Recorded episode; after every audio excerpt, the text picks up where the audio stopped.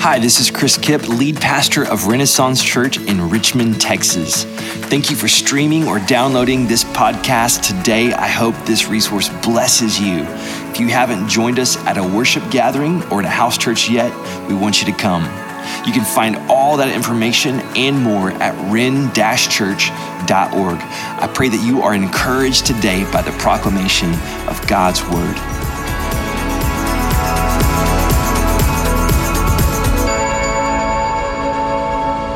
Welcome today. Glad that you are here. We are uh, in a series, as I said earlier, called Do You See What I See? And based on that lyric of the famous song, or the, the song made famous by Bing Crosby.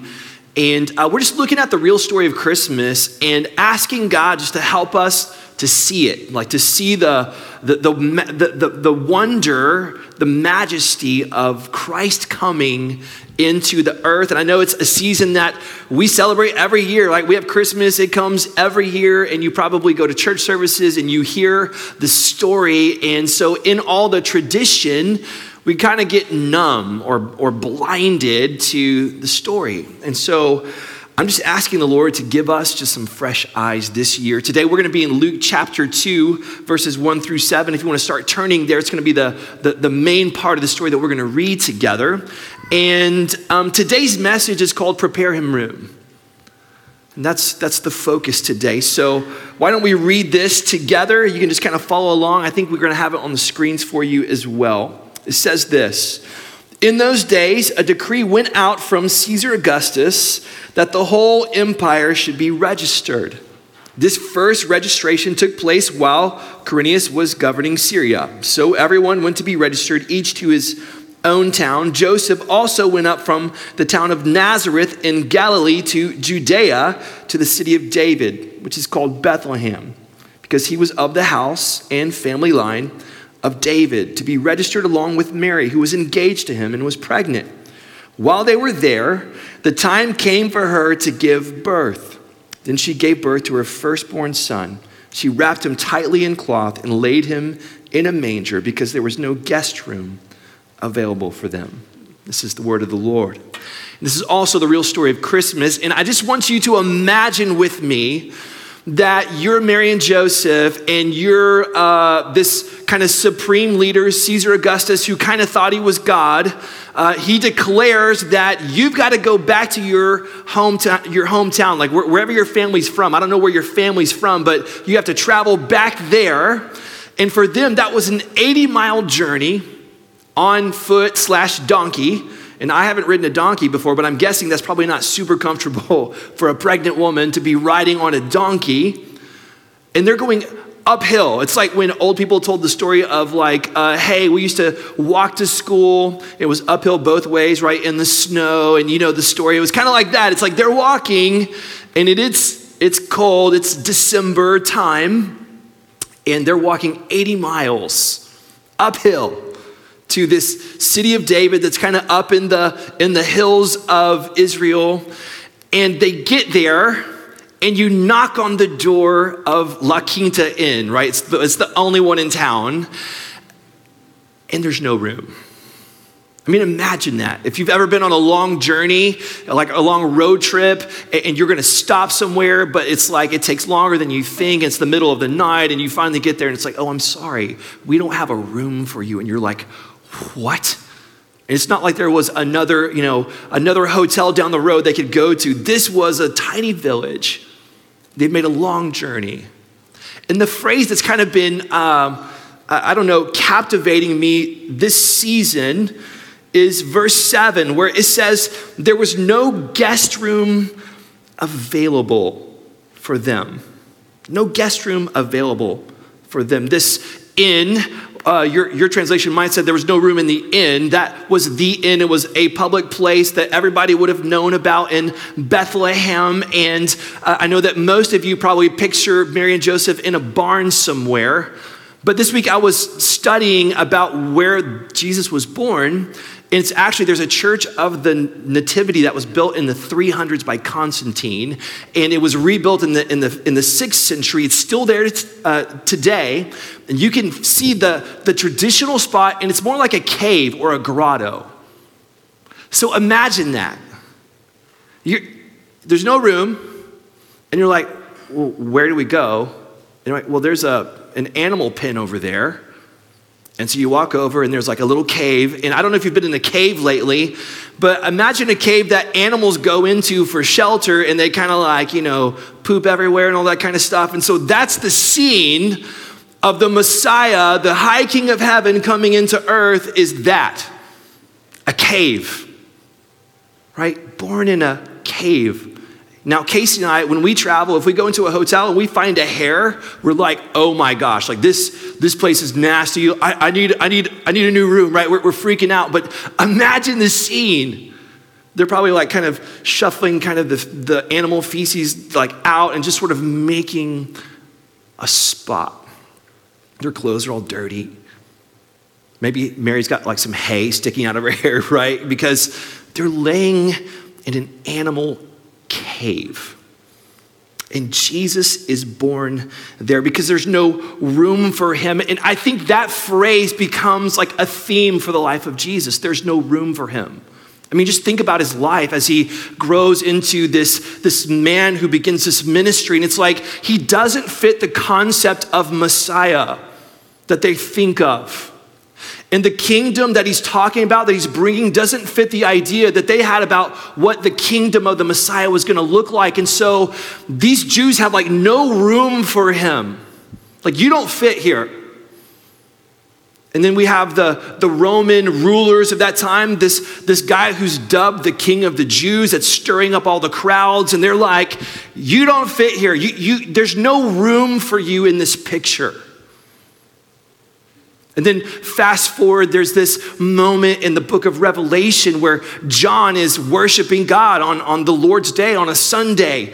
And he has this like open heaven vision, and Jesus appears to him and tells him to write these letters to the churches. And he writes to this one in Laodicea, which was a wealthy place, kind of like America. They, they, they uh, says that they felt like they had no need. Like we're wealthy, we have no need, we, we need nothing. And Jesus says, Look, you're lukewarm. I, I wish you were hot or cold. I, I just, I want to spew you out of my mouth. And, and you don't even know how needy you really are.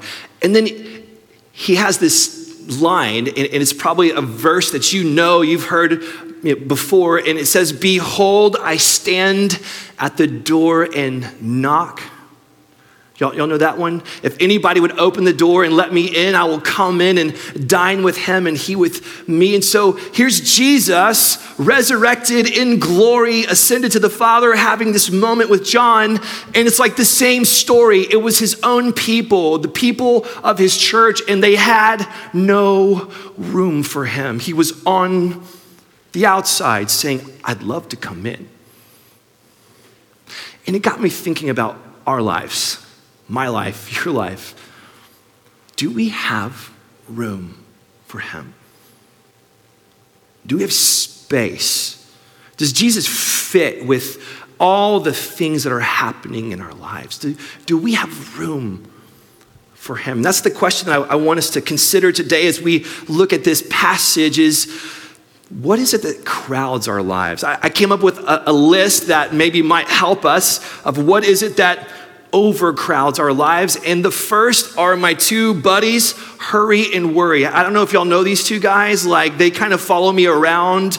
They're like cousins, they're sort of related, Hurry and Worry. And I'll just kind of give you an example of Hurry and Worry. So it's uh, hurry to get ready in the morning hurry to get out the door to get the kids to school in the morning so you can hurry to get to work. And then you hurry to get the work done so that you can hurry home and hurry to get dinner ready. And then hurry to get the kids homework done so that you can hurry the kids to practice. And then you're going to hurry home again to take a quick hurried shower and then hurry to bed so that you can get up and hurry again tomorrow. Does that sound familiar anybody? Right? It's like there's just all these things to do. And it's like you're just constantly in a hurry from thing to thing to thing. And it's like you, you just like, it's like the treadmill. It's like, da, da, da, right? Hurry. Dallas Willard, who was an amazing thinker, author, a, a professor of philosophy uh, in California, and, and he said this that hurry is the enemy of spiritual life. That, that when we're always in a hurry, he's basically saying we have no room. We have no room for spiritual life. It's the enemy.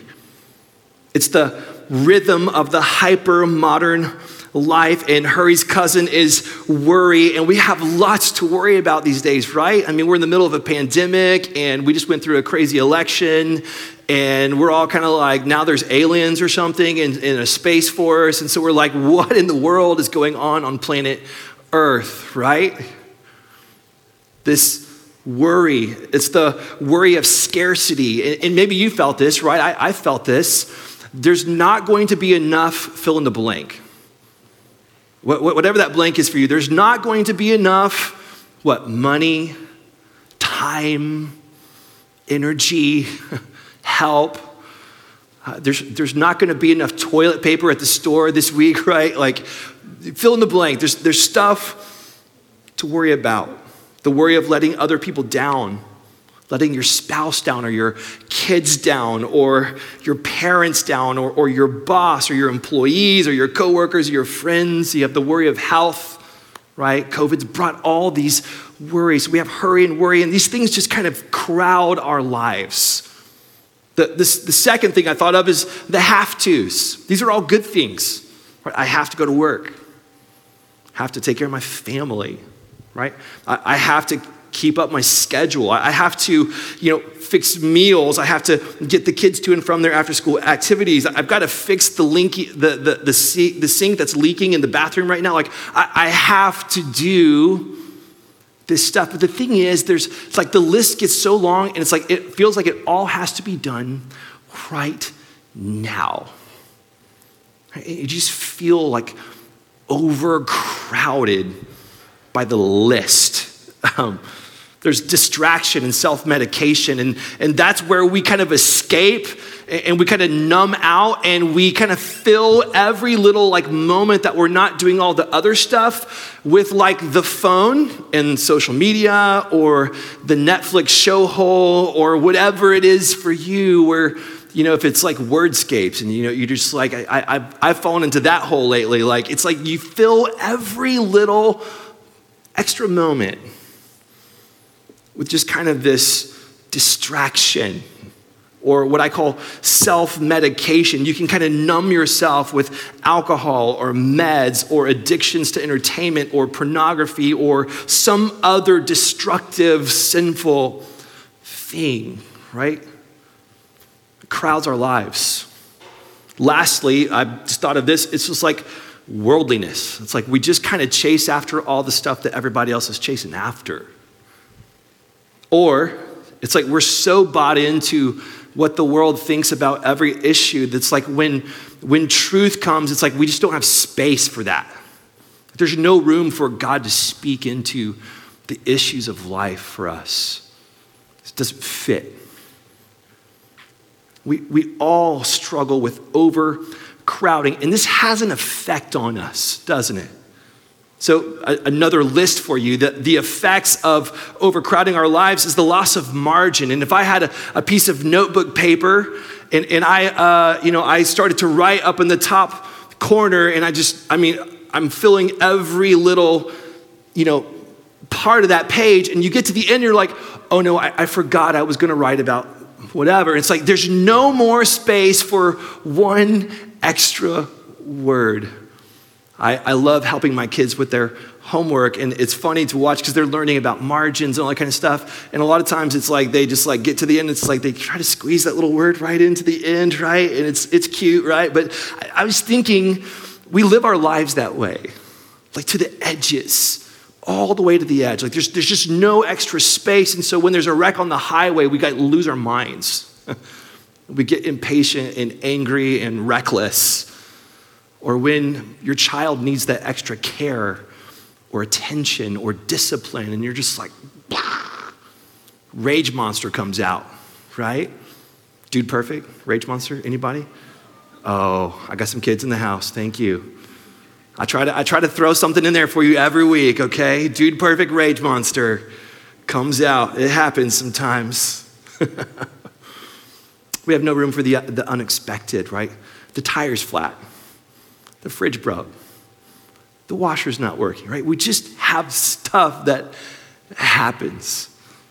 And, we have no margin for it. We, uh, we also lose relational connection. It's the loss of relational connection. There's no margin for relationship with God, and there's no margin, there's no room for real relationship with others. And so everything is like quick transactions, like real fast. Like, I got three minutes, five minutes, like just quick, quick, quick. And we lose connection and we try to function on the crumbs of connection and we're like starving.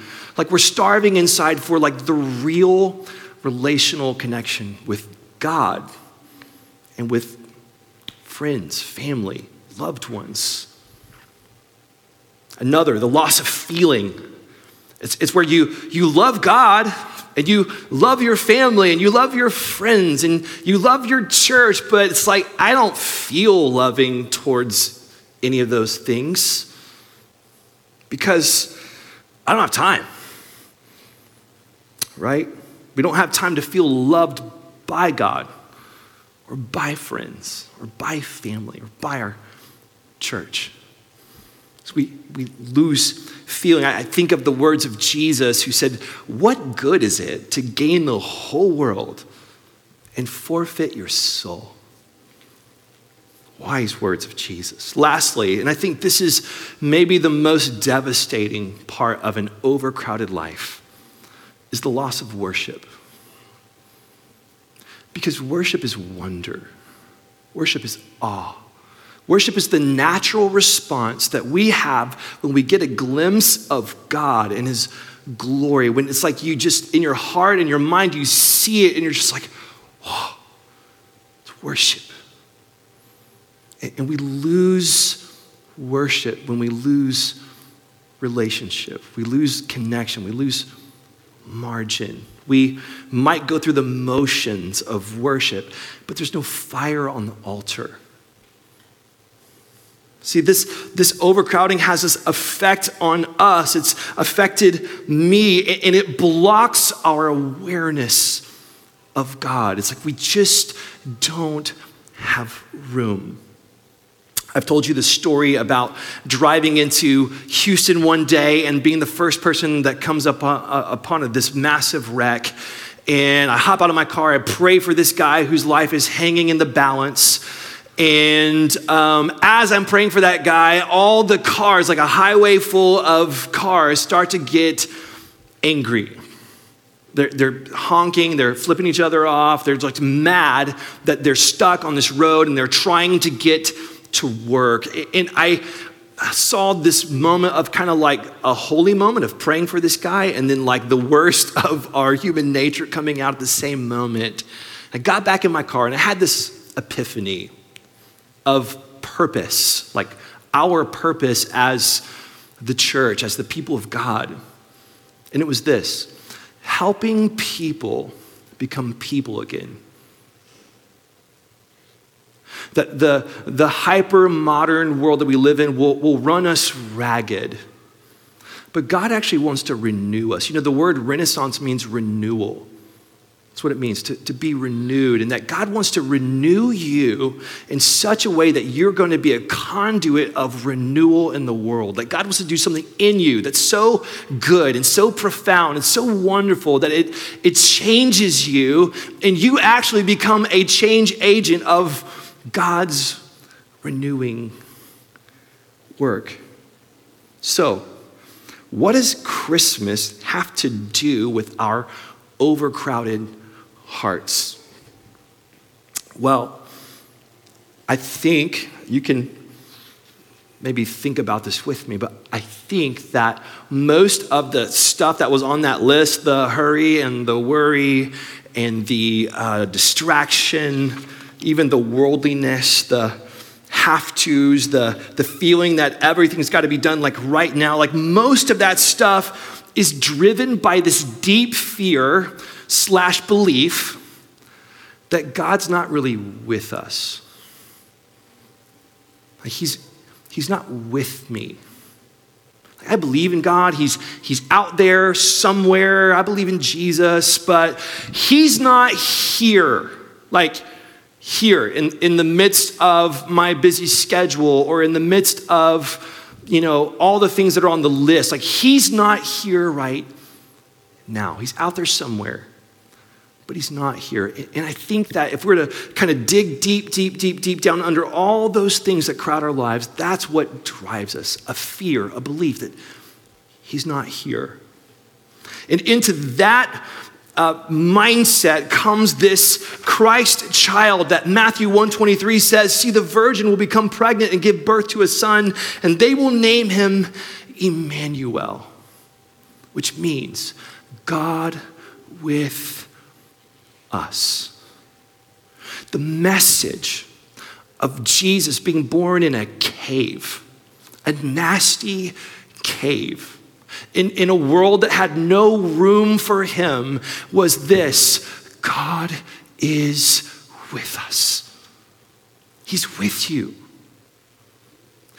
He wants to walk with us. He's still interrupting our overcrowded lives to say, I'm right here. He's Emmanuel, God with us. I think of John's verse that we see plastered on the sides of the football stadiums, John 3:16, for God so loved the world, God so loved the world, like loved the world that he gave his only son. That God loves you. He's come for you. He's made the move toward you in sending Jesus, the Christ child. God with us. So, this coming of Christ heralds the reality that God is still breaking into our overcrowded lives and calling us to prepare Him room. That's what I hope you hear today. So let's get practical. Like, how do we prepare him room? Like, how do you do that? How do you make room for Jesus? How do you make room for him? Well, um, I was thinking about our households right now that you're probably like us. Christmas is a time of gift giving. And so you probably have picked out some stuff for your family members, your kids, and you probably your extended family are also picking out stuff for you and your kids. And so on Christmas Day, uh, some of you are going to go drive to a family's house and your car is going to get loaded up with a bunch of stuff, probably like over, you know, overflowing. The trunk, you know, doesn't fit all that, and you're going to drive it home, and you're going to walk in and be like, "Oh, this is great." Where do we put this stuff? that feeling, right? It's like, like we, we got a new bike. Where's that gonna go? Like, we have so much stuff in our garages. It's not like our house grew or the closet grew or the garage grew. It's like it's all the same size. So we have to figure out what will we let go of to bring in the new. And if we think about Jesus and preparing him room, I think we have to ask the question what can we let go of to make room for him? The first thing, and hear me on this, okay? Here, I'll just tell you what it is. Ditch the lie and embrace the truth. You're like, what? What does that mean? Ditch, ditch, ditch the lie and embrace the truth. Here's what I mean. That church in Laodicea that Jesus tells John, hey, write a letter to those guys and tell them, I'm behold, I stand at the door and knock. I, I want to come in, whoever opens the door to me, right? That verse, he, he, he says that they thought, I'm rich, I've become wealthy, and I need nothing. What they were believing was a lie the lie that they didn't need anything, they had everything they needed. And so Jesus gives them the truth. Uh, actually, you're wretched, pitiful, poor, blind, and naked. Sorry. The truth, right? For example, for us, when, when we have this hurry and worry, that this idea that God is out there, but He's not with me, right? That, that leads us to the weariness and the raggedness and the hurry and the worry. And guess what? That's not true. God's not just out there somewhere, He's the God who's with us in the midst of our lives. And so we ditch the lie that says, everything's on me, I've got to make it all happen. I've got to hold it all together. If I don't, no one else will, and it'll all fall apart and we'll all die or something. Right? we have to release that and say, no, no, that's not true. God is with me. God cares about me. God cares about my kids more than I care about my kids. God loves me more than I even love myself. He's for us. He's with us. And I ditch the lie and I embrace the truth of Emmanuel, God with us. And that first step is a step of faith. Don't you love it how God always takes us there? Oh, it's going to take faith. It's going to take trust. That's how He works. It's, a, it's an exchange on the inside where we trust Emmanuel. The second thing clear out the frenetic and make space for fellowship. Clear out the frenetic, the crazy, and make space for fellowship. Now, I'll give you an example. Casey and I were talking about this because, you know, sometimes as a preacher, you say things and it's like so pie in the sky, it's like, nobody knows what to do with that, right? So I'm asking her, like, tell me, tell me about this, tell me about this deal. And we started talking about like our lives and, and, the season of our life and how busy it is. And we're talking about our house. Now, let me tell you about our house. We're the kind of people that like to have our house clean and orderly. And some of you hate people like us, and I, I understand that, right? But we had a neighbor come visit one time, and she said, Oh, it looks like a museum. And I was like, how do I take that? It looks like a museum. Uh, it's like everything was just kind of tidy and like stuff was in its place and we have some antiques so maybe she thought oh it's like a museum i, I don't know but like that's what she thought of when she came into her house and we're in a season right now with three kids and two full-time jobs and just all the stuff of our lives that we're both saying we can't keep the house the way, the way that we want to and you know what? For someone like me, that stresses me out sometimes. But here's the exchange clean house, king of the universe. I could be stressed about that, or I could let that go. And I could say, you know what? God, thank you that this morning I'm not running around the house trying to fix things or clean things, but I'm actually able to sit with you, read your word, and pray. That's what it comes down to for us. You have the list, you have the things, but it's like, what is that thing? It's like, here, here's the trade, whatever that is, with the God of the universe wants to walk and talk with you. What do you want? To clear out the frenetic and to make space for, for fellowship. I, I want to encourage you if you don't have a daily rhythm of just some time with God, I, it might look different for everyone in the room. Some of you have a little bit more, uh, uh, more room in your schedule. Some of you have less, and for some of you, that's going to be like 15 minutes. Like I got to start getting dressed at like 6:15. So at 6 a.m., I got a cup of coffee in my hand, and I got my Bible, and I'm going to read. And I'm going to pray. For, for others, it's like I've got 30 minutes. Like I'm going to give 30 minutes. Others, it, it might be more, depending on your season of life. But I just want to encourage you to just to set some rhythms in your life because God is offering you the joy, the greatest joy that you could ever experience in knowing Him, to walk and talk with Him. And I don't want you to finish life and be like, man, I totally squandered it. I missed it.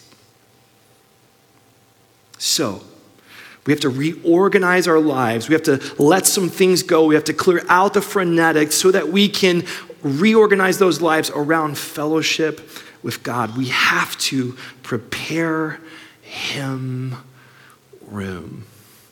Because the promise is The promise of the gospel is if anyone hears my voice and opens the door, I will come into him, her, and eat with them, and them with me. That's the promise of God. Thanks for listening to this episode of the Renaissance Church Sermon Podcast. To contact us or find out more information, visit ren-church.org.